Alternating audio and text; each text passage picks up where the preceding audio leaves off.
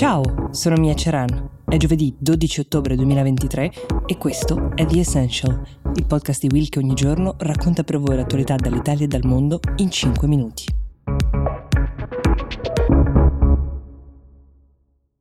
Nella giornata di ieri l'esercito di Israele è riuscito a liberare le città e i villaggi vicini alla striscia di Gaza che nei giorni scorsi erano stati attaccati e occupati dalle milizie di Hamas. Ciò che l'esercito israeliano ha trovato in queste località sono centinaia di vittime civili nelle case e per le strade. Secondo le stime fornite da Israele, gli uomini armati di Hamas hanno ucciso più di mille cittadini israeliani, tra cui donne e bambini, oltre a rapire circa 150 persone che si trovano tuttora nella striscia di Gaza. In particolare, ieri l'esercito israeliano ha trovato la maggior parte delle vittime civili nel kibbutz di Veri, è una delle tante comunità israeliane che vivono nei principi della gestione collettiva dei beni e questo kibbutz si trova a pochi chilometri dalla striscia. Nel kibbutz l'esercito israeliano ha trovato 100 vittime civili e sono stati rinvenuti anche i video delle telecamere di sorveglianza che mostrano i miliziani di Hamas che sparano contro i civili. Azioni simili sono avvenute in altre 20 località israeliane intorno a Gaza, come nella città di Stredot, nel villaggio di Kfar Aza e al Festival Nova, che è uno dei primi punti in cui sono arrivate le milizie di Hamas, uccidendo più di 100 persone che stavano partecipando a una festa. Le tecniche di questi miliziani sono uh, brutali, non hanno risparmiato i civili come vi dicevamo, ma per capire meglio quello che sta accadendo in questi giorni dobbiamo anche rispondere a una domanda molto semplice, cioè che cos'è Hamas? Partiamo dalle basi. Hamas è l'acronimo del movimento di resistenza islamica, è un movimento politico islamico sunnita che non riconosce la legittimità dello Stato di Israele.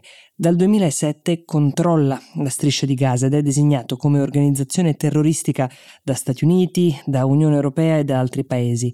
La sua storia inizia nel 1987 con lo scoppio della prima intifada, ovvero la prima grande rivolta popolare palestinese contro l'occupazione israeliana di Gaza e della Cisgiordania. In quel contesto, un uomo chiamato Sheikh Ahmed Yassin decide di fondare Hamas con due obiettivi principali: coordinare le azioni di sostegno alla popolazione palestinese, ma soprattutto organizzare attacchi contro Israele. Nel 1991 c'è una prima svolta importante per questo movimento perché al suo interno vengono fondate le brigate Izzedine al-Qassam, ovvero il braccio armato dell'organizzazione. Cominciano i primi attentati suicidi contro Israele, una scia di violenza che fa decine di vittime israeliane, anche civili. Una serie di attacchi che scatenano la reazione di Israele che negli anni colpisce più volte Hamas e la striscia di Gaza, uccidendo diverse figure di spicco dell'organizzazione, ma anche cittadini civili palestinesi. Nel 2005 arriva un'altra grande occasione per Hamas, il governo israeliano decide di abbandonare la striscia di Gaza che aveva occupato dopo la guerra dei sei giorni nel 1967. Israele pensa che l'autorità nazionale palestinese non sia più un grande pericolo. All'epoca l'autorità nazionale palestinese era guidata da Fatah che nel 1993 aveva promesso di abbandonare la lotta armata contro Israele. Nel 2007 però la stessa autorità nazionale palestinese indice nuove elezioni per eleggere il consiglio legislativo che praticamente fa da Parlamento. Um, durante quelle elezioni Hamas vince, a differenza di quanto immaginato da Israele. Alcuni analisti sostengono che il consenso ottenuto da Hamas sia anche dovuto al fatto che aveva dato vita a una rete di assistenza sociale che spesso riusciva a dare aiuto ai palestinesi più di quanto non ci riuscissero i suoi avversari politici interni. A elezioni concluse, Fatah e Hamas non riescono a raggiungere un compromesso sul governo. Si apre quindi un conflitto civile palestinese che si conclude nel 2007 con la vittoria di Hamas nella striscia di Gaza e di Fatah in Cisgiordania. Da quel momento Hamas esercita il controllo sulla striscia di Gaza e si scontra più volte con Israele, senza mai raggiungere però i livelli di conflitto che abbiamo visto in questi giorni.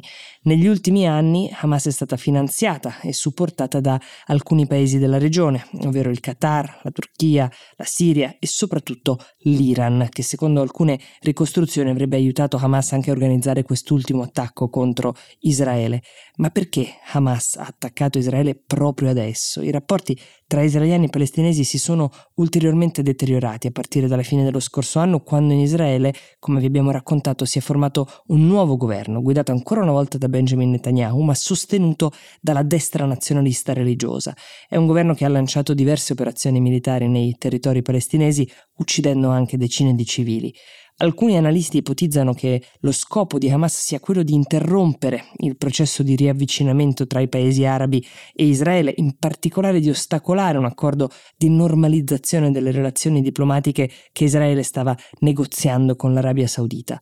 Ma in tutto questo, che cosa pensano i palestinesi di Hamas? Secondo un sondaggio del 2023, eh, redatto dal Centro Palestinese per le Politiche e le Ricerche, il 31% dei cittadini palestinesi afferma che Hamas merita di rappresentare il proprio popolo, mentre un 21% sosterrebbe Fatah, la cui autorità però è in profonda crisi. The Essential per oggi si ferma qui. Io vi do appuntamento a domani e vi auguro una buona giornata.